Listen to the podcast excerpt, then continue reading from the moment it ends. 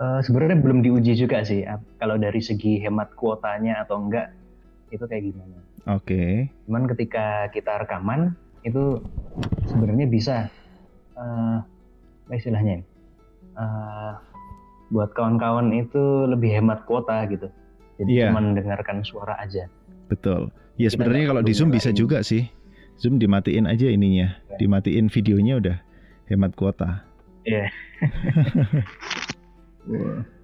nah, udah tuh. turun. Iya. Uh, em emang kalau kalau saya pakai ini sih, saya pakai handphone. Kalau untuk kameranya. Iya. Kalau di sini lebih lancar ya Kak Ros ya? Kayaknya kita obrolannya lebih lancar. Alhamdulillah. Saya saya record di mana nih? Di Adobe Audition juga suaranya Kak Ros mantap banget ini saya dengerin. ya oke okay, oke. Okay. Alhamdulillah deh kalau gitu. Ini ini ya ada kabar duka lagi nih di Surabaya di Rumah Sakit Umum Dr. Sutomo.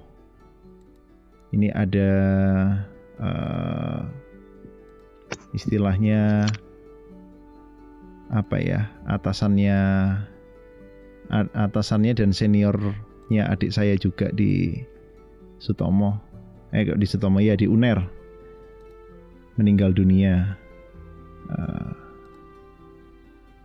oh iya ini di Surabaya kalau nggak salah ini ya sempat dipublish dipublish sama ini apa siapa Dokter Tirta ya um, salah satu nggak baru baru hari peneliti. ini Baru hari ini. Dokter Miftah. Iya, Dokter oh. iya kayaknya ya. Dokter Miftah Fauzi. Uh, beliau itu kepalanya ini residen ilmu penyakit dalam FK UNER. Oke oke oke. Gitu. Jadi memang ini sih um, ya. Nah, kenapa kenapa? kayak di video yang barusan ya. Jadi video kulminasi yang baru aja di post di oh, iya. IG ya, Instagram. Ah, betul. Makanya pasukan ini, pasukan medis itu seolah-olah mereka disuruh tendang maju ke depan sambil membayangkan yeah. uh, yang namanya kuburan itu sudah siap. Iya. Yeah. sudah siap, sudah digali. uh -uh. kapan pun meninggal sudah siap untuk menambung. Nah itu dia masalahnya kan. Uh, nah, emang datanya juga iya, ketutup. Dikasih bekal. Datanya juga ketutup. Jadi uh, dulu awal-awal COVID itu bulan apa sih Kak Ros masuk Indonesia itu yang pertama kali hmm. ada yang uh, positif di mana tuh di Surabaya itu bulan apa ya? Februari ya? Kalau nggak Februari Maret ya. Maret. Nah itu ceritanya kan adik saya ODP itu di Sutomo. Jadi hari hari Ahadnya, hari Ahadnya itu di, udah di Malang, posisi dia di Malang, udah pulang gitu kan. Dia posisi pulang, uh, kepengennya nunggu informasi uh, kampus bakal diliburin nggak apa namanya uh, magangnya di rumah sakit bakal diliburkan atau enggak gitu kan. Ya kebetulan kalau adik saya kan di farmasi, jadi dia ngurusin obat-obatannya itu kebetulan dekat dengan apa ya rawat paru atau apa gitu ruangannya.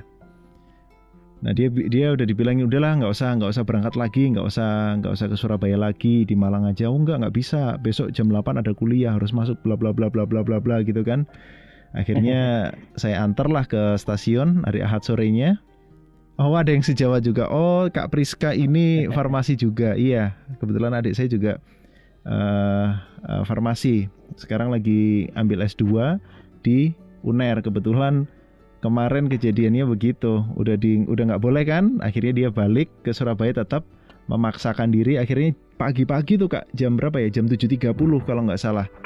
7.30 dia uh, pokoknya dokter uh, RSUD Sutomo itu RSUD Dokter Sutomo itu heboh lah. Ada pasien positif COVID, hasil swabnya keluar gitu dan ternyata ngetes swabnya itu kan bukan di Sutomo tapi di rumah sakitnya UNER.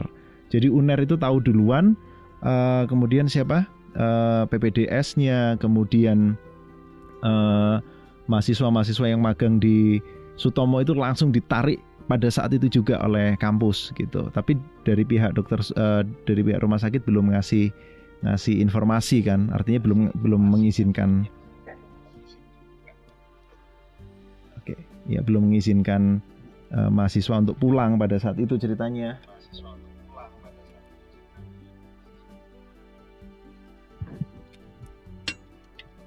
Oke. Wah, suaranya Kak Dias mantul, bukan mantap betul, tapi uh -uh. bouncing. Oh, saya tahu kenapa kok begitu. Karena dia uh, Discordnya belum disconnect. jadi tadi keluar. Nah, oh iya. iya, jadi uh, kalau saya sih, kalau saya sih patokannya, patokannya udah bisa new normal lagi atau belum ya ya paling praktis ya dari tenaga medis itu aja. Kayak dalam hal ini ya karena adik saya di dunia medis ya pokoknya dia udah bisa kuliah lagi, udah bisa berangkat ke Surabaya lagi berarti udah udah udah nyor, nah, udah bisa dikatakan new normal gitu. Tapi ternyata kan sama pihak kampusnya sudah dipersiapkan kurikulum pembelajaran online sampai semester depan sampai bulan Desember kalau nggak salah. Jadi ya uh, kita belum baik-baik saja. Yeah. Saya sih begitu gitu. Nah kalau anda ya terserah artinya artinya karena gini loh Kak Ros kita kita sebagai masyarakat itu kan nggak dikasih fasilitas uh, berupa data berupa informasi yang benar gitu kan. Kemudian katanya PSBB tapi ternyata jalanan juga masih rame gitu. Dan uh, kabar terakhir kemarin uh, di sekitar rumahnya orang tua saya di dekat rumah bapak saya itu ada anggota polisi terkena uh, positif dia udah udah positif kena covid ceritanya gitu udah positif kena covid dan dia adalah petugas polisi yang berjaga di pintu tol ngeri kan oh. dia petugas polisi yang jaga di pintu tol dia ketularan sama teman polisinya juga yang pada saat itu berjaga bareng-bareng. Jadi temannya ini udah, udah positif, udah sakit, kemudian dia positif juga. Ngeri kan? Alhamdulillah waktu sempat saya keluar uh, lewat tol situ keluar masuk tol dua kali saya nggak di nggak diperiksa sama polisi sih. Yang periksa oh. saya orang sipil gitu mobilnya keluar tol itu mobilnya disemprot sama disinfektan kemudian kita di termogan gitu. Tuh bahkan uh, uh, sekali atau dua kali waktu saya pulang balik uh, naik tol itu nggak diiniin nggak diperiksa. Cuma diliatin gitu aja. Saya buka kaca diliatin terus disuruh pergi gitu. Ya nggak tahu makanya uh, prosedurnya seperti apa di lapangan juga kenyataannya kita uh, melihat uh, banyak sekali ya sesuatu yang nggak sesuai dengan teori gitu kenyataan yang nggak sesuai dengan teori. Jadi ya memang uh, kondisi kita seperti ini serba nggak menentu. Kayaknya sekarang kita dipaksa untuk apa kak Ros ya? Dipaksa untuk menyelamatkan diri sendiri. Mungkin bener gitu menyelamatkan diri sendiri dengan segala apa pun yang kita punya iya betul dan apa yang kita punya apa yang kita punya itu kita nggak tahu akan bertahan sampai kapan Hmm, ini kata kalau, ya. ini kata Kak Priska nih, kalau di Sumatera tahu positif kebanyakan ketika pasiennya sudah meninggal. Nah itu. Iya. Itu ngeri banget tuh. Iya. Makanya nggak nggak heran kan, artinya banyak rumah sakit, banyak uh, tenaga medis yang kemudian dalam tanda kutip ya, bukan bukan bukan uh, arti sebenarnya, artinya memaksakan atau mengambil resiko terkecil dengan memakamkan uh, jenazah dengan uh, apa namanya? Dengan protap covid ya kan? Dan itu sampai diprotes keluarganya macam-macam gitu artinya kan memang mengambil mengambil langkah preventif gitu. Karena datanya nggak akurat datanya belum bisa keluar mau diumumkan harus nunggu dari pusat. Nah memang ya begitulah kita. Masalah orang sakit, masalah orang mati masih masih disangkut pautkan dengan politis gitu. nah ini uh, kabar terbaru dari uh, berita tentang uh, almarhum Dr. Miftah Fauzi yang uh, meninggal, kepala PPDS di UNER. Ini istrinya, beliau juga dokter, Dr. Renti namanya. itu saat ini juga sedang uh, berjuang melawan COVID. Jadi ya kita doakan semoga keluarganya diberikan kesabaran, ketabahan dan segera diberikan kesembuhan oleh Allah Subhanahu wa taala. Ya, begitulah kondisi kita sekarang. Kalau Karos gimana? Memutuskan untuk uh, masih stay at home, working from home? Iya sih kalau saya kebetulan karena aktivitas ini ya, um, sebenarnya aktivitas saya kan nggak nggak seperti adik-adik tingkat saya, Waduh. saya skripsi aja. Uh -uh. Jadi bimbingan itu bisa bimbingan online. Hmm. Uh, jadi memang aktivitas lebih banyak di rumah ya. Yeah. Aktivitas lebih banyak di rumah. Keluar itu hanya kalau misalnya kebutuhan kebutuhan pokok itu udah udah menipis baru kita keluar iya. di keperluan-keperluan kayak gitu. apalagi sekarang ada klik eh nggak boleh sebut merek ya. ada toko online uh, supermarket yang bisa di onlinein kan ada aplikasinya tuh. Oh iya iya iya, iya kan pakai klik bla bla bla itu ada nanti cari di Play Store. Ini ini ceritanya ada ada kendala juga nih kak. Kebetulan saya lagi sama teman-teman lagi bikin ini. Ini spoiler. Kelihatan nggak nih? Nah, saya lagi bikin project ini sama teman-teman. Kebetulan semua skrip sudah dibikin, kemudian sebetulnya video juga kemarin sudah jadi, tapi karena banyak video yang atau banyak footage yang uh, kena copyright di YouTube, akhirnya kemarin kita putuskan untuk syuting on the spot gitu. Jadi kemarin sudah dapat uh, beberapa makam wali di Jakarta, uh, makam makam sultan-sultan. Jadi ternyata jadi ternyata kalau kita ngomong ngomong ini ya, uh, ngomongin soal masa lalu, masa lalu sejarah Islam di Indonesia itu ternyata luar biasa banget. Nah, tadi kita sudah cukup romantisme dengan masalah ya. Nah, sekarang kan kita harus cari solusinya nih. Kalau solusinya sih kita kan memang harus ini ya, harus um, dalami ya. Dalami apa akar permasalahan dari problem tersebut. Nah, kalau misalnya tadi permasalahan kesehatan ya, mm-hmm. adanya banyak tenaga medis yang tumbang. Kalau bahasanya kok tumbang sih, uh, apa? Ya? Meninggal, meninggal, wafat. wafat. ya intinya uh, kondisi yang ada di hadapan kita itu seperti itu. Mm-hmm. Misalnya memang banyak tenaga medis yang mereka itu ya mau nggak mau harus terjun di oh iya dong uh, medan peperangan ya karena iya dong. memang itu bagian dari tugas mereka iya dan uh, kalau saya sering ngobrol ya dengan teman-teman saya yang uh, mahasiswa kedokteran atau udah jadi dokter ya rata-rata mereka jadi dokter itu ya ya udah itu pilihan mereka kebanyakan seperti itu dan kalau misalnya sudah terjun walaupun sebenarnya nggak nggak begitu tertarik dengan bidang itu kan karena memang banyak ya orang-orang yang jadi dokter itu ya karena keluarganya. Oh iya. iya. Keluarganya um, benar-benar ya ingin menyekolahkan anaknya untuk jadi dokter. Mm-hmm. Padahal sebenarnya belum tentu si anak ini menyukai bidang tersebut. Iya. Nah, itu mereka dihadapkan pada satu kondisi di mana ya nggak bisa udah nggak bisa uh, memutar istilahnya memutar membanting setir uh-uh. ganti bidang. Kecuali ada salah satu toko di Malang ini saya tahu dari guru saya ya. Uh-uh. toko di daerah daerah mana ya? Kalau kawan-kawan tahu daerah Mergosono di Malang itu. Intinya di Malang itu ada daerah kota lama begitu nah di Mergosono di kota lama di Malang itu ada salah satu toko elektronik yang notabene pemilik dari toko elektronik itu adalah dulu dokter. Hmm. Tapi sekarang jualan barang-barang elektronik. Yeah, nah, yeah. kawan kembali ke yang tadi ya. Jadi banyak dokter-dokter yang itu di uh, disuruh maju ke depan padahal sebenarnya kondisi yang ada di tengah-tengah lapangan itu sebenarnya tidak mensupport secara sepenuhnya. Yeah. Jadi di satu sisi um, masyarakat itu uh, diminta untuk apa namanya uh, karantina ya.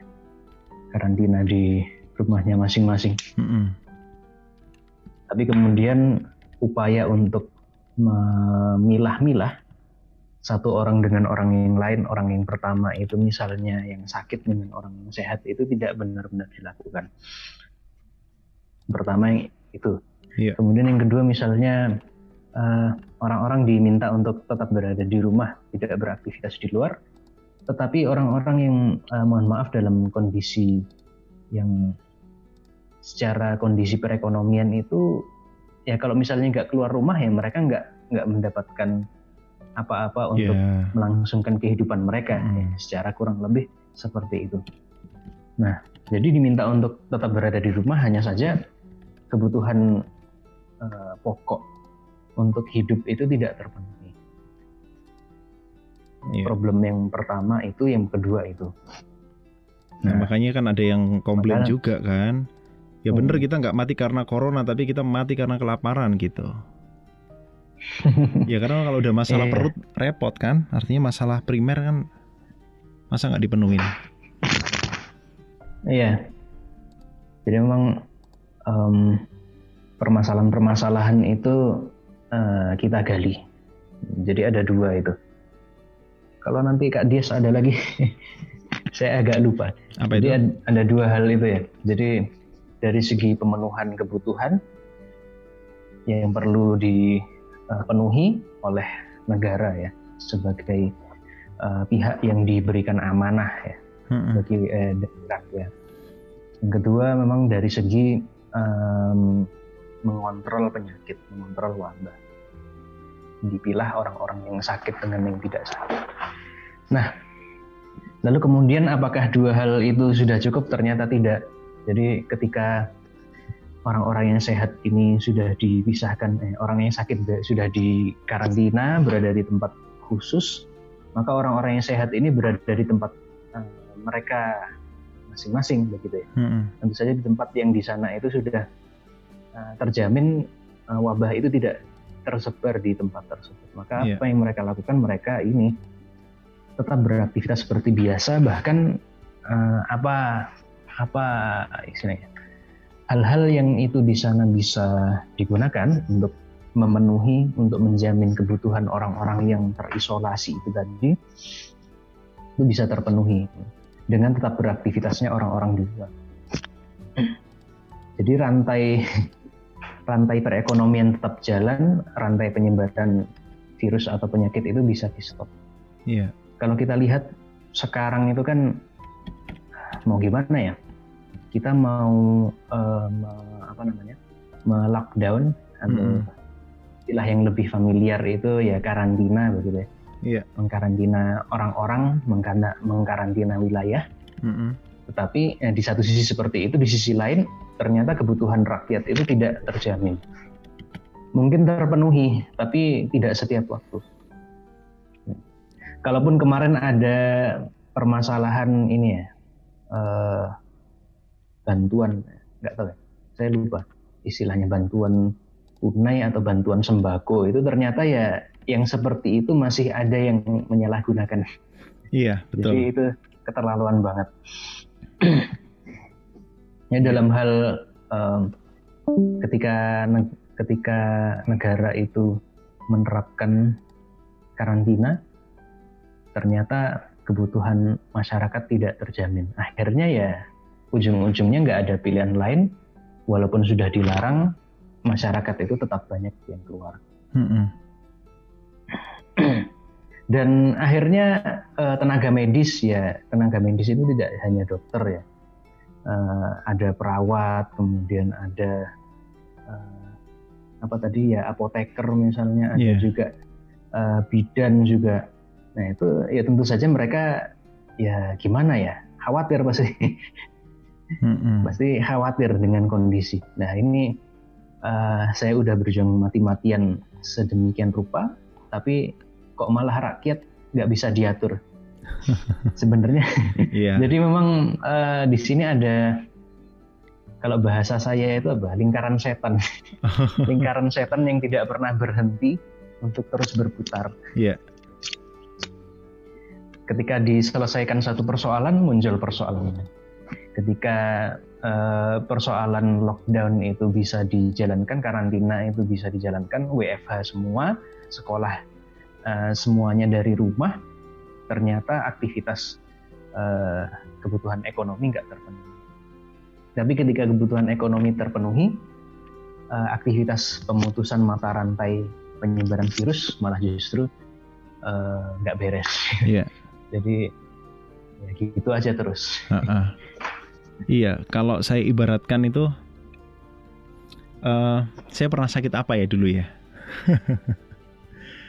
uh, saya pernah uh, waktu kuliah semester berapa ya? Semester semester 4 kayaknya. Kalau nggak salah semester 4 saya uh, sakit itu sakit sakitnya aneh gitu. Jadi badan saya demam, uh, pada saat demam itu diselingi juga dengan apa namanya diselingi juga dengan uh, apa ya pegel-pegel gitulah pegel-pegel terus uh, besokannya itu uh, ngilunya itu ngilu yang aneh gitu. Jadi ngilunya uh, hanya di bagian-bagian persendian gitu. Habis itu uh, badan saya keluar ruam-ruam merah yang ya saya nggak pernah lihat penyakit kayak gitu sebelumnya gitu kan. Uh, akhirnya beli obat panas uh, diminum turun sebentar panas lagi. Di, uh, ada gejala apa uh, perut saya mual-mual gitu kan. Saya minum obat mual uh, muntah lagi. Habis gitu waktu itu saya me, apa namanya mencari alternatif bekam. Setelah dibekam juga uh, ya memang kayaknya badannya agak enteng mungkin karena sugesti ya. Uh, saya memaksa untuk dibekam padahal kalau demam itu nggak boleh dibekam dikeluarin uh, darahnya gitu kan. Udah ternyata besoknya saya bawa ke dokter karena itu kejadiannya seharian mulai dari pagi sampai malam dan pada saat itu saya memaksakan untuk kerja kan. Jadi saya nyambi kuliah nyambi siaran radio waktu itu. Uh, di Batu itu badan saya udah nggak karu-karuan kak Ros waktu itu udah udah nggak ini ditawarin untuk nginep di sana saya uh, nggak mau saya memaksakan diri udah saya pulang aja uh, di perjalanan pulang itu saya mampir ke rumah teman saya, teman ngaji yang beliau adalah dokter. Dan saya langsung datang ke situ, diperiksa tek tek tek tek, langsung dikasih diagnosis ini sakit demam berdarah cikungungi cikungunya, ya. Gitu. Nah, ini DB cikungunya uh, udah udah pastilah. Kalau mau tes darah silakan tes darah, tapi kalau saya lihat gejalanya pada saat itu nggak tahu ya apakah wabah juga ya pada saat itu ya soalnya kan uh, sekarang-sekarang udah udah kayak eh, nggak uh, begitu banyak cikungunya ini. Uh, beliau langsung bilang ini cikungunya tapi kalau antum mau periksa darah nggak apa-apa untuk memastikan. Tapi kalau saya lihat dari gejala-gejala yang sudah muncul itu cikungunya oh pantesan. Saya minumin obat ini obat itu itu nggak bisa sembuh. Karena saya hanya ngobatin gejalanya bukan ngobatin penyakitnya gitu kan. Bukan membunuh virusnya tapi membunuh eh, membunuh gejalanya. Sama kayak sekarang itu kan sebenarnya yang jadi masalah itu kan uh, masalah krisis. Jadi walaupun sebenarnya nggak ada covid ini uh, krisis itu juga udah terjadi gitu loh. Jadi nggak kemudian nyalain covid habis gitu gara-gara covid ada krisis.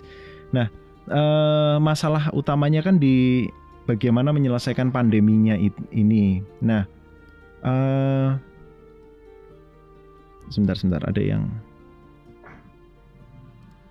Oke, ini ada yang nyasar ke Discord lagi. Sebentar saya kasih uh, link link zoomnya. Pindah ke sini kak. Oke, pindah ke zoom kak. Nah, kita itu sekarang hanya mengobati uh, ini ya saya kok pakai akun ini sih ya udahlah habis gini Kak Ros minta tolong bikinin habis gini ya diskon enggak saya pakai habis ini berarti iya 10 menit lagi disconnect ini uh, saya saya salah saya salah login akun Zoom nah uh, habis gitu kita cuma ngobatin uh, gejalanya aja. Oh, ada orang butuh bantuan, kita kasih bantuan. Habis gitu, oh ada orang yang uh, sakit, kita tanganin begitu. Itu kan cuma ngobatin gejala. Nggak uh, ngobatin apa tuh nggak ngobatin penyakit sebenarnya nggak ngobatin permasalahan sebenarnya gitu ya permasalahan sebenarnya kan kalau mau kita generalisir artinya uh, ya bukan bukan berarti saya mau mengeneralisir enggak ya. Artinya kalau kita mau merunut kembali masalah ini ke sebelum sebelum sebelum sebelumnya itu kan karena masalahnya satu kita nggak menjalankan hukum Allah itu aja sebenarnya eh, masalahnya ya kan? Karena kita nggak menjalankan hukum Allah akhirnya muncullah berbagai macam masalah gitu. Nah kalau kita mau uh, mengambil ke yang lebih pendek artinya kita mau menyelesaikan masalah COVID-nya ini doang berarti kan seharusnya pada saat ada COVID itu ada pandemi positif, sebenarnya Indonesia itu kan negara kepulauan ya Kak Ros ya. Iya. namanya negara kepulauan itu kan sebenarnya jauh lebih jauh lebih aman dari dari penyebaran pandemi atau wabah gitu. Orang terputus laut ya kan. Nah karena masalahnya kan pada saat itu PSBB nggak segera dilakukan, lockdown nggak segera dilakukan, akhirnya nyebar ke mana-mana, udah pada pulang kampung, ya pulang kampung ya. ya. Kalau mudik kan nggak boleh udah udah pulang kampung, udah udah ke sana kemari, akhirnya penyakit ini udah nyebar di mana-mana, akhirnya semua kena dampaknya gitu. Padahal harusnya kan kalau di awal udah di lockdown, daerah yang kena udah di lockdown udah aman, sementara wilayah yang lain tetap beraktivitas gitu kan. Uh, pada zaman pada zaman uh, Khalifah Umar bin Khattab itu kan uh, waktu itu ketika Syam terkena wabah, itu Madinah kan aman-aman saja. Madinah nggak kena nggak kena wabah, Makkah nggak kena wabah. Daerah-daerah yang lain eh, apa namanya nggak kena nggak kena masalah gitu. Yang jadi masalah itu kan katanya minum jamu aman lah, makan nasi kucing aman lah, apalagi ya. gitu. Nah itu kan uh, jadi masalah akhirnya. Padahal ketika uh, ada wabah ya jelas Rasulullah kalau kamu di luar jangan masuk, kalau kamu di dalam jangan keluar gitu kan. Udah jelas kebutuhan dipenuhi oleh negara seperti di Syam dulu. Ekonomi di Syam lumpuh tapi di Madinah di wilayah-wilayah sekitarnya nggak lumpuh. Akhirnya mereka mensupport Syam uh, sampai pandemi itu selesai gitu. Ini ada komentar dari Kak Priska. Um, uh, supporting market harus juga disupport disupport. Ada dokter di UNS yang memulai dan menginisiasi tapi sepertinya belum didengar atau belum atau belum mampu mensupport ini. Padahal bagus sekali support uh, masker ini. Ya gitu ya.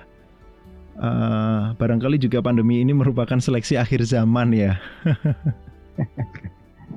Gimana kak Ros? Soalnya soalnya bener juga loh gini ya. Support market. Uh, uh, oh support market. Iya iya Uh, soalnya kadang mungkin modelnya kayak ini ya, apa namanya support market itu kita kalau bahasanya apa ini ya, semacam menciptakan atau membuat lumbung produksi sendiri. Betul. Misalnya betul. produksi uh, padi begitu. Ha -ha, Jadi iya. ada lahan kita ini tanamin sendiri gitu ya. Alih iya. Ha -ha. Iya. Ini benar juga nih, benar juga. Sekarang itu saatnya kita menghidupkan ekonomi umat, kita menghidupkan ekonomi tetangga kita. Jadi kalau beli sesuatu, carilah yang tetangga kita produksi gitu.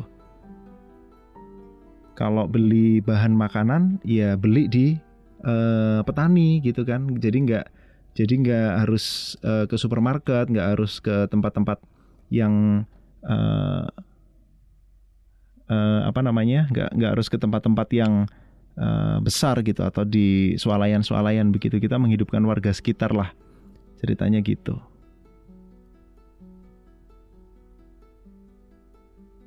Nah, ini juga Kak Ros, uh, tadi saya mau mengomentar ini, barangkali juga pandemi ini merupakan seleksi akhir zaman.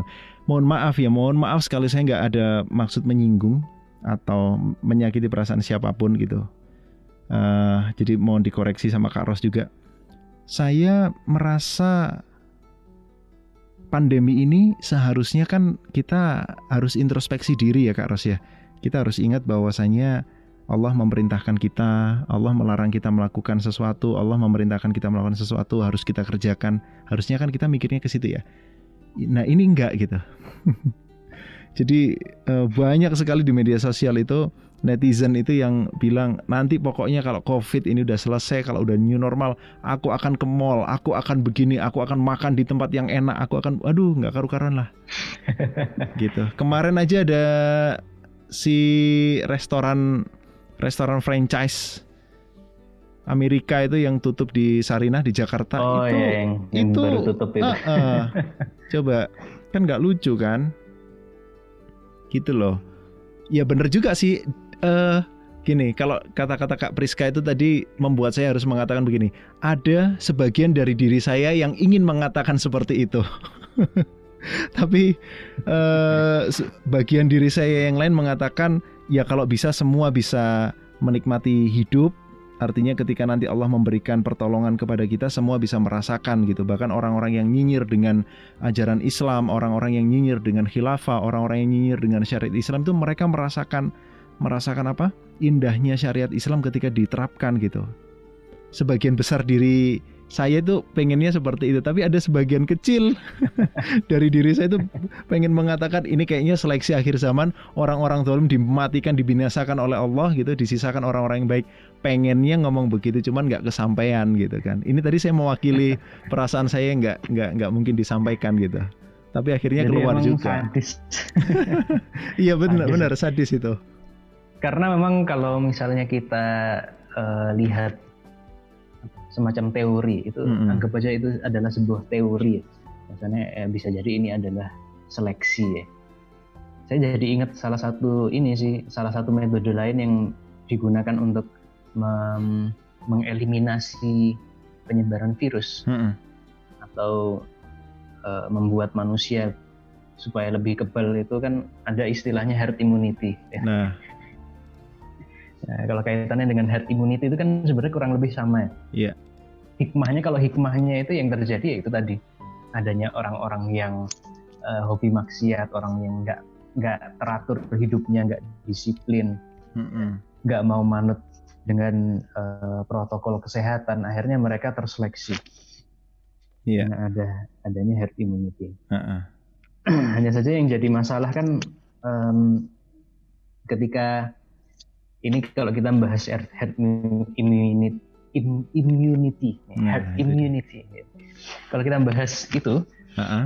uh, di satu sisi uh, di satu sisi yang namanya orang-orang yang enggak apa ya orang-orang yang enggak berdosa yeah. itu bisa jadi kena juga. Iya yeah, pastilah.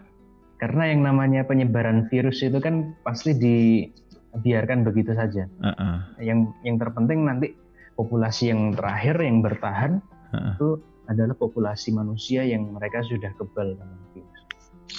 Nah, sementara uh, apa yang terjadi ketika nanti populasi manusia tersisa tinggal sekian? Nah, apakah uh, dokter dokter-dokter um, atau tenaga medis yang lainnya itu adalah tenaga medis yang mumpuni yang bisa mengatasi problem di mana akan datang atau di bidang yang lain misalnya uh, apakah orang-orang yang nanti masih bertahan hidup adalah orang-orang yang punya skill yang memadai mm -hmm. bisa jadi uh, orang-orang yang langka begitu ya yeah. itu bisa jadi ternyata terkena imbasnya dari herd immunity nah kalau kondisinya seperti itu ya bukan berarti kita menyalahkan keadaan berarti apa istilahnya wah nanti kalau misalnya yang terjadi seperti ini seperti itu buruk bukan berarti kita melangkahi takdir. Hanya saja um, ketika kita tidak berupaya untuk menyelesaikan ya menyelesaikan hmm. atau mengatasi wabah virus ini dengan sebaik-baiknya ya um, apa bedanya? Bukan apa bedanya. Um, kita gimana bisa disebut sebagai orang yang bertanggung jawab orang yang istilahnya apa ya orang yang benar-benar memperjuangkan um, kebaikan. Yeah. Kalau ternyata cara yang kita gunakan nggak benar juga. Jadi herd immunity itu uh, harus dilawan ya. Selain karena itu tadi tiga uh, adalah wujud bukan bukan wujud orang yang berjuang, uh, di reconnect lagi. Nah, yap gimana tugas kita gimana tadi? Oh, jadi lupa ya. Intinya kan uh, uh, di satu sisi kita uh, jangan menjadi orang yang mudah menyerah ya, mm -hmm. karena membiarkan uh, virus itu menyebar begitu saja itu kan uh, istilahnya apa ya? Salah satu uh, tanda kalau kita itu menyerah dengan keadaan. Yeah. Dan memang jangan sampai tenaga medis kita itu menyerah gitu. Mm -hmm. Apalagi kemarin ada hashtag Indonesia terserah ya. Mm -hmm di satu oh. sisi sih itu adalah bentuk sindiran ya, sarkasme ya Iya. kepada eh, orang-orang yang punya wewenang ya, pejabat-pejabat pemerintahan yang itu mereka itu menyampaikan pendapat yang tumpang tindih, bukan tumpang tindih, tapi saling eh, berlawanan, ya, kontradiktif begitu. Akhirnya terserah. Gitu. Satu sisi seperti itu, eh, masyarakatnya juga suportif. Iya. Nah, negaranya apalagi. Ya kalau kita membahas eh, berkaitan dengan ini sebenarnya di dalam Islam itu udah ada konsepnya berkaitan dengan ketakwaan. Jadi Mm-mm. ternyata yang bertakwa itu eh, ciri-ciri ciri-ciri ketakwaan itu tidak hanya terwujud dari orang-orangnya saja. Tidak hanya dari eh, masyarakat eh, tidak hanya dari orang-orangnya individu-individunya yang mereka bertakwa ya mengerjakan sholat ya rukun Islam yang lima kemudian menghindari kemaksiatan. Iya. Tapi juga masyarakatnya saling mengingatkan Ya, saling mengingatkan dari kemaksiatan ya untuk menghindar menhindarkan diri dari kemaksiatan ya kemudian mengajak kepada kebaikan ya masyarakatnya itu satu dengan yang lain saling nah yang jadi masalah adalah ketika individunya udah bertakwa masyarakatnya sudah saling mengingatkan tetapi negara masih memberikan wadah bagi orang-orang yang nakal orang-orang yang susah diatur untuk tetap melakukan aktivitas kemaksiatan mereka. Iya. Nah, jadi eh, tiga komponen dalam eh, negara itu harus terus terjaga, eh, Hmm. harus terus dijaga ketakwaan.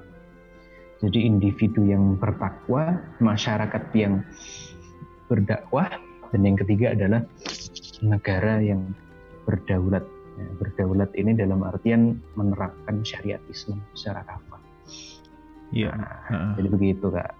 Iya sih betul betul Kak Ros. Jadi eh, satu hal yang menjadi ini apa ya?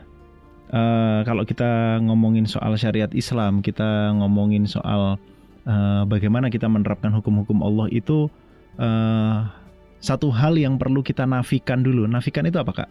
Ditiadakan dulu ya. Iya. Ha, yang perlu kita nafikan dulu adalah bahwa kita nggak memandang dulu ini bisa atau enggak dikerjakan, ini bisa diberlakukan atau enggak, ini diterima oleh orang atau enggak. Itu itu satu hal yang harus kita nafikan dulu. Artinya eh, ketika ada penawaran eh, bagaimana ketika kita hidup ini harus menerapkan syariat Islam itu bukan kemudian dijawab, loh emang emang mungkin syariat Islam diteri- eh, dilaksanakan, emang eh, semua orang mau menerima itu. Nah hal yang seperti itu harus kita nafikan dulu kan. Artinya kita menjalankan syariat Islam itu ya kita nggak usah ngomongin eh, orang banyak dulu, kita ngomongin diri kita sendiri dulu ya. Itu adalah kewajiban kan buat kita.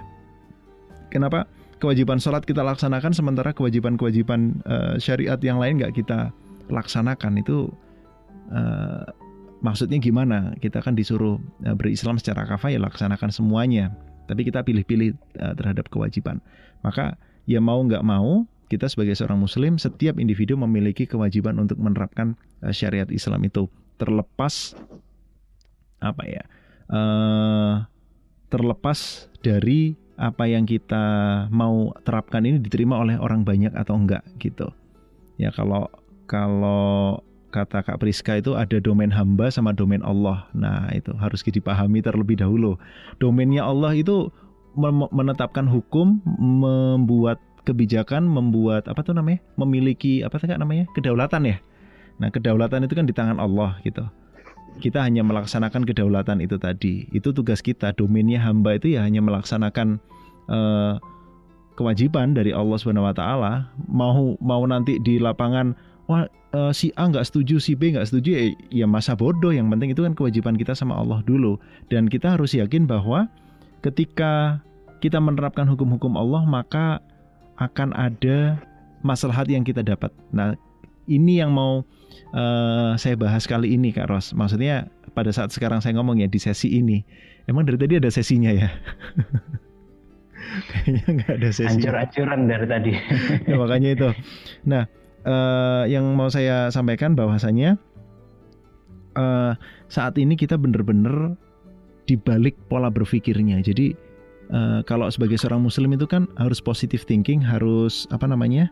Harus husnuzon bahwasanya ketika syariat diterapkan maka di situ ada manfaat. Kalau sekarang kan dibalik gitu. Dicari-cari dulu manfaatnya, urusan sesuai dengan syariat atau enggak nomor sekian gitu. Ya kan? kalau kita apa namanya? Kalau kita uh, analogikan dengan kondisi new normal yang sekarang dalam tanda kutip itu dipaksakan kayak bukan tanda kutip ya memang dipaksakan begitu. Coba kita lihat mall buka ya kan tempat-tempat perbelanjaan buka. Kemudian kemarin uh, saya dapat uh, video gitu ya. Ya nanti perlu di cross check dulu kebenar kebenarannya gimana.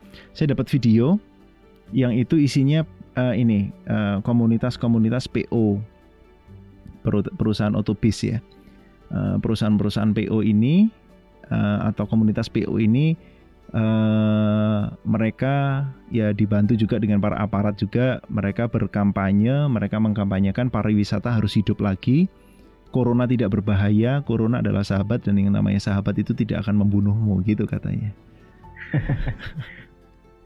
Ini ini beritanya beritanya juga sudah viral di Twitter juga sudah uh, viral. Dan memang di situ nggak ada yang mengatakan ini hoax gitu. Tapi yang dikatakan ya kita harus berpositif thinking bahwa kita nggak akan ketularan covid gitu jadi ibaratnya kita disuruh uh, pegang api di atas kompor yang menyala begitu ya. Kemudian kita disuruh positif thinking udahlah pegang aja apinya.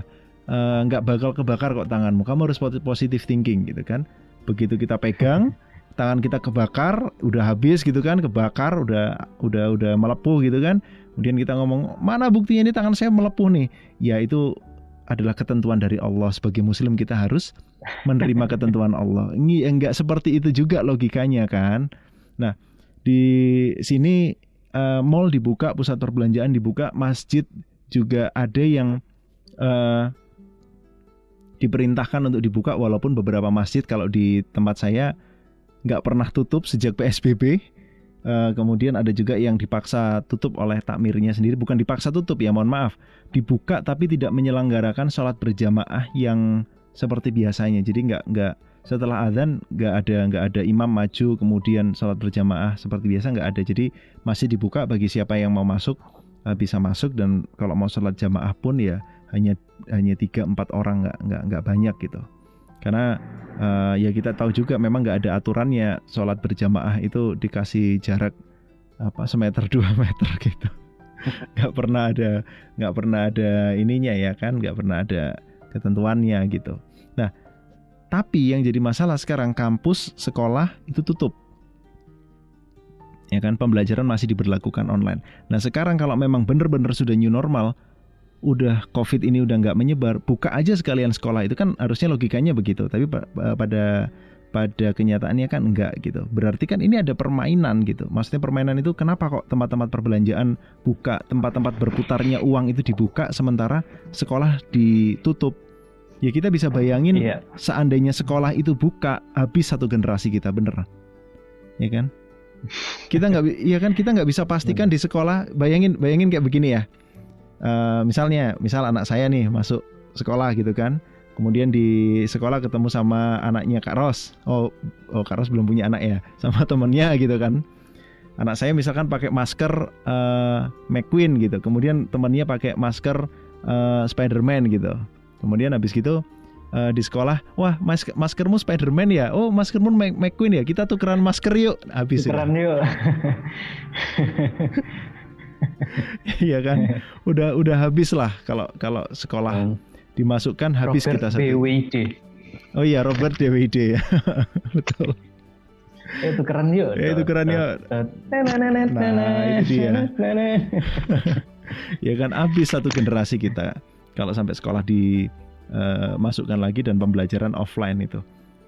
Nah makanya uh, seharusnya kan memang ya new normal ini uh, apa namanya belum bisa diberlakukan begitu. Nah misalnya kalau di ini uh, oh kalau teman kita di Lampung ya kalau Kak Priska ini di Palembang, mall-mall di Palembang full pekan kemarin udah dibuka, uh, kemudian nggak ada tindakan atau kita yang nggak kita yang nggak tahu apa yang sudah dilakukan tentang itu, jadi ya sudah uh, dibuka begitu. Nggak nggak kebayang kata Kak Priska kalau kalau apa namanya anak-anak pakai masker kemudian maskernya diterbang-terbangin gitu kan. Waduh udah. Udah udah ke mana-mana gitu kan. Dan uh, ini ini pengalaman uh, kami sendiri gitu ya. Uh, uh, keponakannya uh, keponakannya om saya jadi uh, uh, keponakan tapi beda beda ini beda beda beda kakek gitu jadi keponakan ipar gitu. Kalau saya berarti sepupu ipar, apalah saya nggak ngerti sebutannya itu. Itu tinggal di Jakarta itu positif COVID. Jadi kan positif COVID, dia nggak ke mana-mana, dia hanya pergi ke masjid uh, di dekat rumahnya, kemudian pulang uh, positif gitu. Sempat istrinya mengalami gejala-gejala, tapi ternyata ternyata uh, apa negatif gitu kan. Nah, ketika ditanya pergi ke mana gitu, ya cuman pergi ke masjid kok nggak ke mana-mana kok cuman mampir di satu tempat nggak ke mana-mana gitu. Itu pun bisa apa namanya terjadi kontak terjadi penularan gitu kan. Nah ini apalagi yang nanti uh, ketika sudah udah berlaku gitu. Nah ini ini lucu lagi nanti ceritanya lucu lagi. Kalau kalau di kota kita di Malang ini kan lucu lagi. Ketika sudah berlaku benar-benar new normal mereka ketemu di tempat kerja mereka beraktivitas mereka ke sana kemari gitu kan habis itu pulang ke rumah menyapa anak-anak menyapa istri yang istri menyapa suami nggak bisa kita bayangkan apa yang terjadi gitu itulah yang uh, apa ya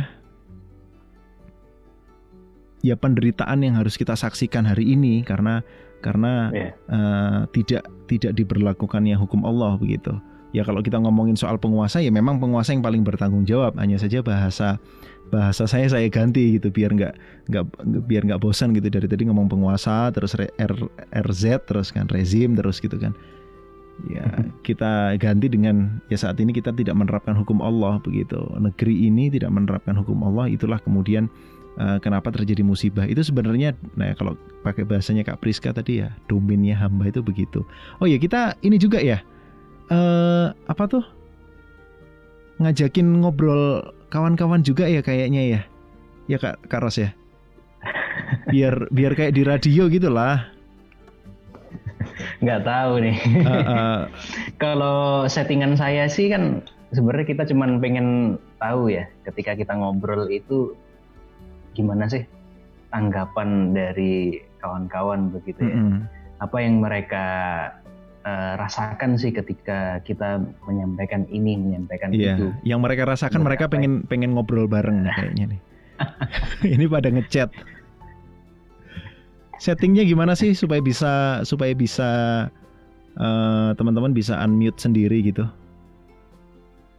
Bisa. Oke bisa mantap. Ya udah ikutan ikutan ngobrol aja tuh. Kalau Kak Abdul Gani nih dari kota mana nih? Banjarmasin kak. Masya Allah Banjarmasin gimana di sana kondisinya sekarang? Nggak tahu kak, kunci di kamar mulu. Iya iya iya iya. Jadi kayak uh, Kak Abdul Ghani gini uh, enak ya artinya ya kita harus bersyukur gitu. Kita termasuk orang-orang yang bisa mengunci diri uh, di dalam rumah, kemudian kita masih bisa beraktivitas, bisa memanfaatkan uh, internet untuk mencari nafkah ya kan? Untuk beraktivitas gitu. Ya cuman saudara-saudara kita yang harus di lapangan itu yang ya kita doakan. Harusnya kan konsepnya new eh konsepnya new normal gitu ya kak ya jadi yang di lapangan Apa sedikit, itu? yang lainnya stay di rumah gitu. Artinya di luaran jangan banyak-banyak, jangan rame-rame gitu. Iya, benar. Uh, Kak Abdul, saya panggilnya apa nih? Kak Gani atau Kak Abdul nih? uh, udah mengunci diri di kamar berapa bulan kak? Dua mungkin. Dua. Ceritain dong pengalamannya dua bulan mengunci diri di rumah kayak apa? biar biar ngomongnya banyak biar gantian gitu kan?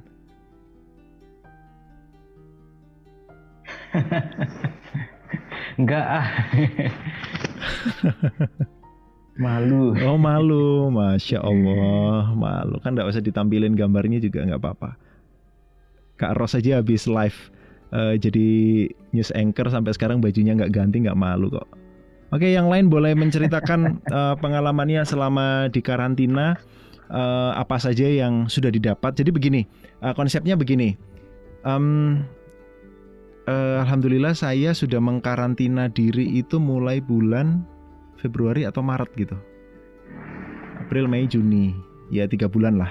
Maret, April, Mei, uh, udah tiga bulan lebih. Akhir Februari, saya saya ingat betul uh, awal Maret itu saya uh, pindah kantor, ya kan?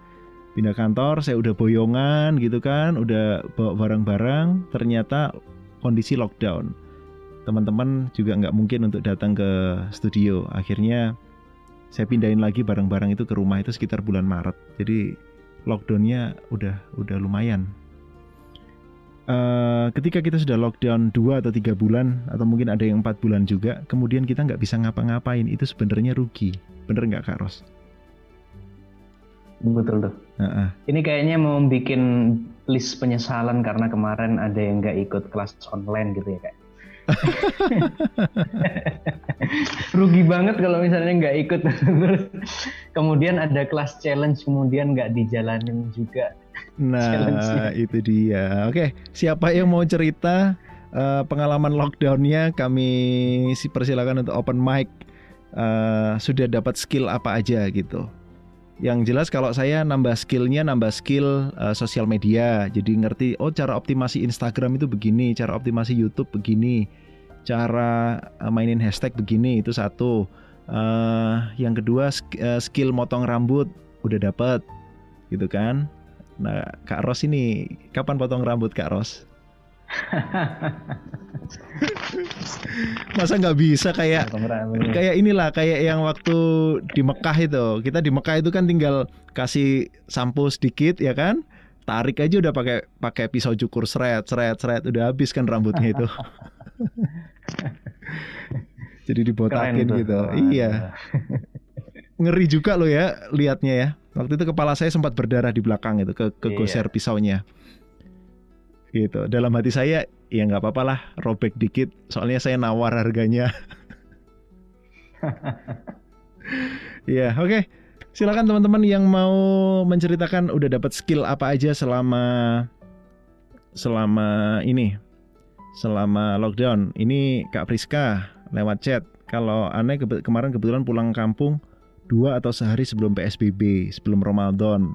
Berarti sekarang di rumah nih kondisinya, posisinya di rumah belum bisa balik. Oke, yang lain silakan udah dapat skill skill apa uh, selama lockdown ini. Jadi kalau lockdown itu kan sebenarnya uh, mungkin ya pastilah Kak Ros juga merasakan Kak Ros nggak usah perjalanan ke studio, Kak Ros nggak usah perjalanan ke uh, rumahnya siapa Kak Kopi ya kan. Kita nggak perlu uh, kalau diskusi nggak perlu ke uh, kafenya Kak Kopi, Nah, uh, akhirnya bisa aktivitas di rumah. Saya juga begitu, nggak nggak nggak nggak harus menghabiskan banyak waktu di jalan sehingga sekarang di rumah bisa lebih optimal belajarnya gitu. Jadi kalau ngerjakan sesuatu di studio bisa sampai jam 2, jam 3 pagi begitu. Akhirnya dapat skill-skill baru. Nah, yang rugi adalah orang yang lockdown tapi eh, nggak uh, dapat skill baru gitu nggak dapat kemampuan baru.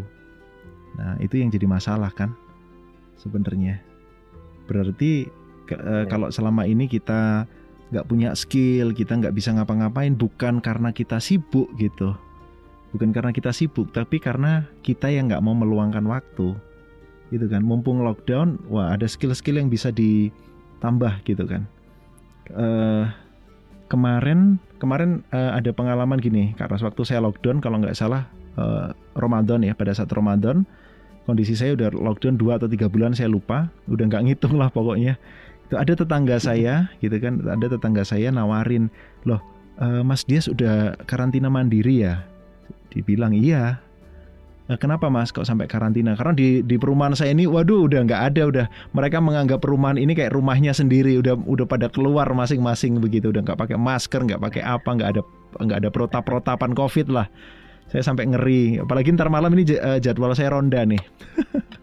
Tapi kalau saya keluar pasti pakai sarung tangan, pakai uh, baju panjang, pakai apa namanya uh, masker, pakai topi juga saya ditawarin bantuan sembako coba. Jadi dikirain saya itu nggak nggak kerja, saya nggak bisa cari nafkah, saya nggak bisa ngapa-ngapain. Akhirnya saya ditawarin bantuan gitu. Mas Dias kalau butuh bantuan, uh, misalnya butuh ini, butuh itu, ngomong aja nanti warga siap membantu. Uh, dalam hati saya, waduh, gitu kan. Ya saya bilang, oh enggak kok pak, enggak, enggak, enggak masalah ini kantor saya pindahkan ke rumah gitu kan. Loh iya toh, bisa toh, ya, bisa pak. Ya ini kerja dari rumah. Oh tak kirain sampai nggak bisa kerja, sampai nggak bisa ngapa-ngapain. Eh, uh, gitu. Sampai akhirnya mereka itu mancing saya kak Ros. Uh, saya di rumah kan ada busur ada busur panah itu ada dua gitu. Nah mereka yeah. mancing saya, mereka mainan. Padahal sebelumnya nih, sebelumnya dulu itu nggak ada ceritanya di lapangan dekat rumah ini uh, main panahan karena safety kan, karena faktor safety-nya. Nah mereka sampai mancing-mancing saya gitu di grup foto-foto lagi panahan gitu kan, kan panas juga nih, kepengen kan. Tapi gimana gitu, nggak bisa. Jadi jadi harusnya saya bisa main panahan di lapangan gitu kan, dapat area yang luas, akhirnya nggak bisa. karena karena harus karantina mandiri. Habis itu saya ceritakan kondisinya adik saya dari Sutomo ODP, saya sempat berinteraksi, akhirnya saya ODP juga. Kalau saya keluar, saya bikin saya bisa bikin satu perumahan ini ODP, saya bilang begitu akhirnya kan. Akhirnya mereka, oh iya iya iya iya memaklumi gitu. Jadi dikira dikira saya orang gila gitu ngelockdown lockdown karantina mandiri gitu. Sementara masjid di sini juga masih buka. Jadi ya uh, sempat ada konflik begitu biasanya uh, ke situ terus kok tiba-tiba enggak gitu kan. Jadi ya ya begitulah. Tapi ya alhamdulillah di masa-masa lockdown ini belajar banyak hal, belajar banyak skill dan juga berbagi banyak skill kemarin. Jadi kemarin Ramadan itu nggak kerasa live live live live begitu. Ini kak kak Priska juga dapat nih uh, rumahnya orang rumah dapat voucher sembako mobil khusus beras padahal harusnya merata buat yang lebih perlu gitu oh jadi kuliahnya di Solo terus pulang akhirnya dapat kartu kuning Iya pasti karena dari zona merah uh, Jawa kan zona merah gitu ya oke ayo dong cerita ya udah kalau memang nggak mau pak nggak mau open mic bisa lewat chat nanti kita yang bacakan ya kak Ros ya uh, skill apa ya. yang sudah didapatkan selama lockdown? Nah itu silahkan dibagi. Uh, sudah dapat uh, kalau Kak Priska ini yang jelas pada saat dia lockdown sudah bi sudah bisa bikin channel podcast ya. Sudah ada channel podcastnya tuh, iya. udah di share di Benar. udah di share di mana-mana tuh kemarin. Nah itu, ayo dong cerita dong dibagi uh, apa yang sudah di Nah ini dari Kak Abdul Gani. Eh siapa nih? Ya Kak Abdul Gani ya. Bikin bot Discord. Bikin bot Discord abal-abal. Gimana itu? Bot Discord itu? Bot uh, itu apa ini ya? Uh, dia semacam akun yang bisa membalas chat secara otomatis ya. Iya, makanya saya penasaran. Saya penasaran uh, botnya geraknya seperti apa kalau di Discord. Kalau kalau yang dibuat Kak Abdul Ghani gimana nih? Bisa diceritakan dong. Mungkin ada peluang juga di situ.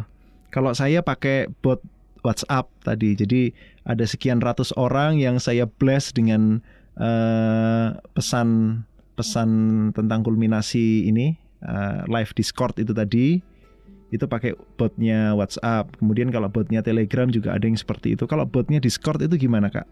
Apakah bisa dapat cheat-cheat tentang game gitu? Atau gimana?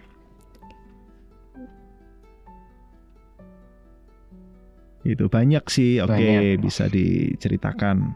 Ini kalau Kak Priska tadinya cuma berdua, cuma akun quotes quotes, oh mungkin quotes di IG ya sekarang udah bisa berdelapan Masya Allah bisa naik ke podcast juga nah mantap wih ini botnya ada yang bisa muter la buat muter lagu wah keren ya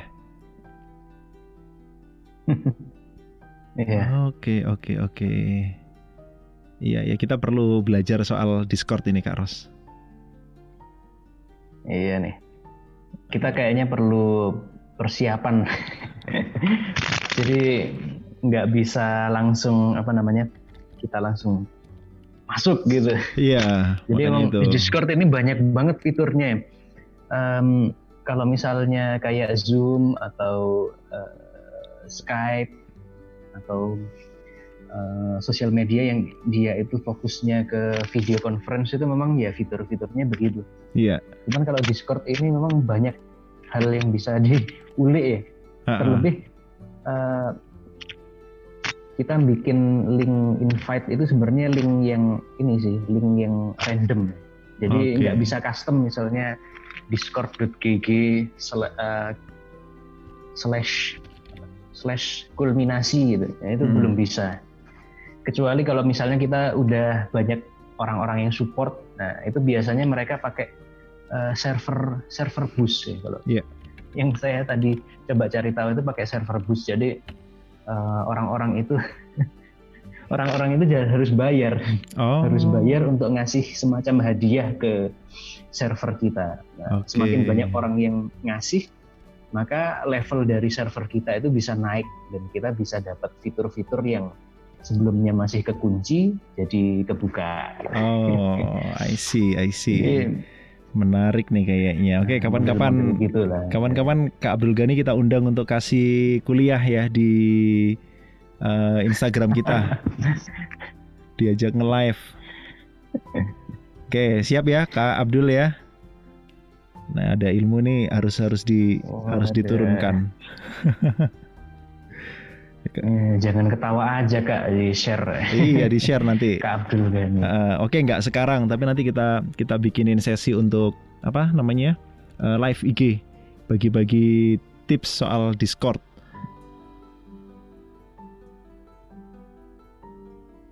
Gitu. Oke, ini Oh iya, ini dari Kak Priska. Nanti izin undang di tim kami, insya Allah tanggal 20 besok eh, ada undang eh, ngundang Kak Akmal buat isi content writing yang belum VO sama digital music. Ya, VO dan digital music ini bisa orangnya udah ada di sini tuh. Insya Allah kalau VO bisa, digital music gimana? Digital music yang kemarin nggak dapat peserta challenge, yang nggak dapat peserta Dapat lah, challenge. cuman Oh dapat ya? cuman memang challenge-nya gede banget. Jadi Iya betul. kebetulan pesertanya ada kok yang ada ada di room kita nih, salah satu yang ngambil challenge ini. Oh iya kah? Memang banyak kendala teknis. Oh Iya. siapa siapa yang ambil challenge digital Eh, music? Kak, siapa Kak Meita? Meita Oh, oke Kak Meta. Cuman oke. ngambil, cuman Iya iya iya iya iya. Eh, untuk Kak Meta bisa dibagi, bisa di-share juga gimana rasanya eh, ikut challenge digital music. Itu challenge yang susah untuk diikutin. Kalau saya jadi peserta pun saya ogah ikut digital music. Karena Jadi emang beda ya kalau kita belajar musik itu sama kita belajar apa namanya belajar desain itu beda. ya. iya, Kalau kita belajar desain itu kita bisa langsung membedakan gitu ya. Ini ini warna nggak cocok dipadu-padankan. Ini kalau Mm-mm. gambar kayak gini kayaknya kurang bagus. Ini bagus. Kalau musik itu kita harus benar-benar eh, memahami, memahami kita nggak cuma sebagai penikmat musik gitu ya kan kadang banyak ya orang-orang yang mereka itu ngoleksi lagu gitu ya. padahal sebenarnya dia itu buta nada tapi dia seneng aja dengerin lagu gitu. Kalau hmm, digital musik ini memang beda ya jadi orang-orang orang-orang yang memang dia ini sudah lama mencoba untuk uh, menerjunkan dirinya ke sana iya, dia eh, sudah memahami nada begitu ya. Kemudian minimal itu sebenarnya memahami nada dan chord oke. itu yang paling penting. Iya, kalau iya. atau kalaupun masih belum bisa ya ya ini apa yang paling pertama itu memang kalau eh, paling dasar itu ya melatih kepekaan nada. Oh, Kalau kepekaan nada misalnya udah be- bisa membedakan nada itu kemudian belajar eh, nada fals atau enggak, kemudian belajar chord itu jadi lebih mudah. Iya. Nah itu kata Jadi eh, Ros. learning curve-nya jumlah anak tangga yang harus dinaiki ketika mempelajari digital music itu lebih banyak daripada misalnya kita belajar katakanlah misalnya belajar Corel Draw atau belajar Adobe Illustrator. Uh, apalagi belajar saya, VO gitu ya. Uh, apa? Apalagi cuma belajar VO tinggal ngomong gitu aja kan? Udah jadi. Wah, itu kalau VO itu buat orang-orang yang ini sih punya kecerdasan linguistik. Wih, Katanya Kak Dias dulu kecerdasan linguistik yang di atas rata-rata begitu. Padahal sebenarnya saya nggak nggak mengatakan saya punya kecerdasan linguistik. Uh, uh, gitu. Tapi bisa ya kan ya Jujur berarti. kalau misalnya ya memang itu harus dilatih ya. Jujur hmm. saya itu uh, kalau di usia-usia apa ya TK SD itu ngomong itu masih terbata-bata ya. Hmm. Bahkan kalau kalau misalnya bisa dikatakan ya saya itu latah gitu ya Yeah. Walaupun nggak nggak pernah ada sih orang bilang saya itu latah gitu. Cuman yang jelas saya itu terbata-bata misalnya ngomong satu kata berhenti, satu kata berhenti. Oh, oke. Okay. Tapi kemudian saya mulai kenal um, dengan ya salah satunya Kak Dias ini waktu saya SMP. Saya kenal dengan orang-orang semacam Kak Dias ini. Uh -uh. Kemudian saya mau nggak mau dipaksa untuk ngomong ya menyampaikan pendapat mulai mengisi uh, sebelum mengisi berbagi sih lebih banyak berbagi mm-hmm. uh, sharing pengalaman. Itu kan akhirnya saya dipaksa untuk ngomong. Akhirnya yang mau nggak mau saya mulai menata uh, bagaimana saya mengatur menyusun kalimat begitu ya. Gimana hmm. caranya saya supaya ngomong nggak berhenti berhenti ya akhirnya saya banyak baca. Saya banyak baca dan saya banyak uh, ngomong. Karena memang biasanya orang yang nggak kesulitan ngomong itu ya karena ini kurang bacaan. Karena okay. ketika orang uh, banyak bacaan, maka dia uh, apa istilahnya? Dia itu punya banyak kosakata di dalam pikirannya. Hmm. Sehingga ketika dia ingin mengutarakan apa yang ingin dia sampaikan, uh, mengutarakan apa yang dia inginkan ya, itu bisa lebih mudah. Yeah. Bisa mencari kata-kata yang pas sesuai dengan apa yang dia Iya betul nah, sih. Jadi betul. Semuanya ini sih. Semuanya itu yang terpenting kalau misalnya ketemu masalah ya jangan menyerah yang uh, yang perlu diingat sebelumnya udah punya niat untuk mempelajari ini, mempelajari itu. Kalau misalnya mempelajari desain ya udah belajar desain. Kebetulan kelas kita yang belum ada kelas desain, kayaknya uh, narasumber kita masih ini ya, masih berjibaku dengan uh, kehidupan di jalanan. Tapi oh, luar yeah, biasa yeah, yeah. ya kawan kalau misalnya Betul. kamu melihat karya-karyanya apalagi di kulminasi ya di yeah. kulminasi ini kan biasanya kita kalau ngepost video itu ada art art covernya ya mm -hmm. jadi ada covernya tuh di postingan video itu nah, nah itu, itu yang beliau. membuat ini namanya Kak David Hmm. Tapi biasa jarang kita manggilnya Kak David. Biasanya kita panggilnya kita Gus ya. Gus, Gus David. Itu asal asal Kopi, mulanya asal mulanya itu kan panjang itu. Kalau Kak Kopi kenapa? Kalau Kak Kopi itu malah manggilnya uh, Kak Gus. Oh iya Kak Gus. Gus. Ya. Jadi Kak Gus di sini gelarnya ada dua.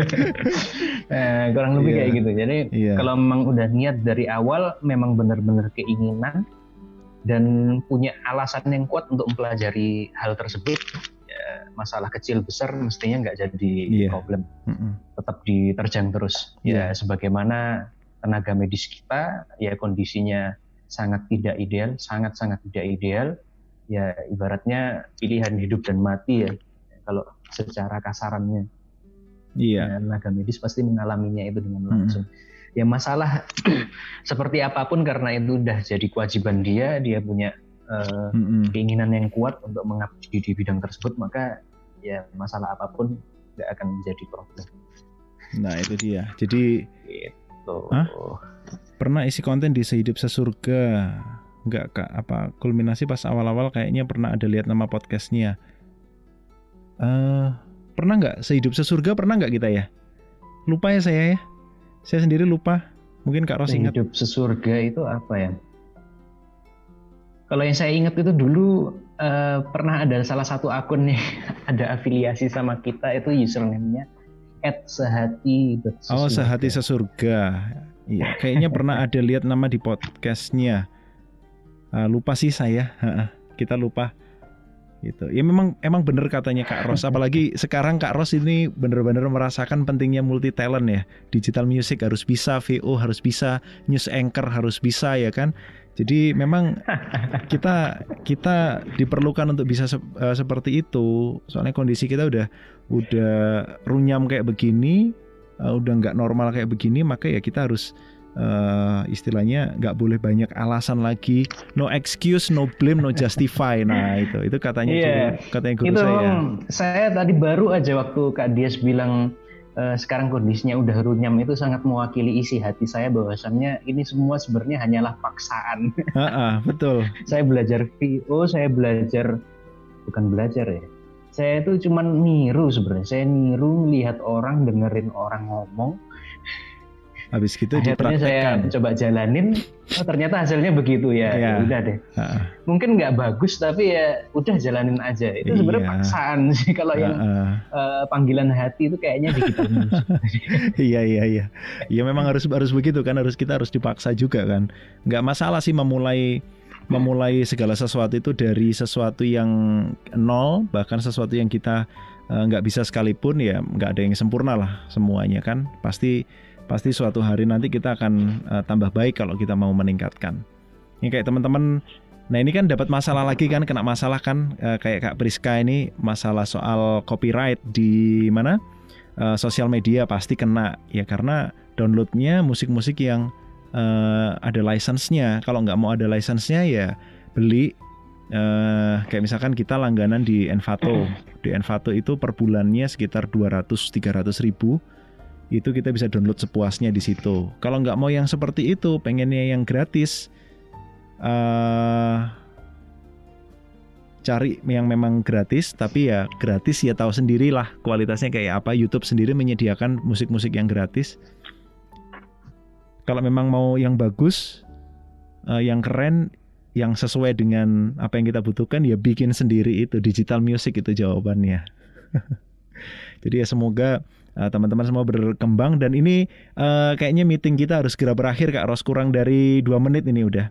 Insya Allah next next okay. kita bikin lagi. Nah, ditutup aja. Ya next uh, dalam pekan inilah Insya Allah kita bikin lagi. Nanti saya akan login di uh, apa akun Zoom yang premium yang kita bisa unlimited itu. Jadi nah. ini tadi salah lo, salah login karena memang harus terlalu, harus cepat-cepat masuk kan. Nah uh, terakhir mungkin dari kita uh, saya mengambil pesan dari surah Al-Insyirah. Uh, fa inna ma'al usri yusron inna ma'al usri yusron bahwasanya kalau dari kitab tafsir uh, Al-Wa'i yang pernah saya baca bahwasanya uh, dua kesulitan eh mohon maaf dua kemudahan enggak dua eh sorry satu kesulitan tidak akan bisa mengalahkan dua kemudahan. Dan ketika saat ini kita mendapatkan cobaan dari Allah kesulitan dari Allah berupa pandemi ini, maka insya Allah Allah akan memberikan pertolongan kita dan pertolongannya ada dua, ada dua kebaikan dan semoga uh, pertolongan ini adalah kembalinya peradaban Islam, kembalinya kejayaan Islam. Itu uh, dari saya, Amin, Kak Ros. Ya uh, kita closing bareng-bareng. Nah, kayaknya nggak bakal meleset nih. Oke, okay. Idina siratul mustaqim wa minkum. Tuh dua tiga. Wassalamualaikum warahmatullahi wabarakatuh.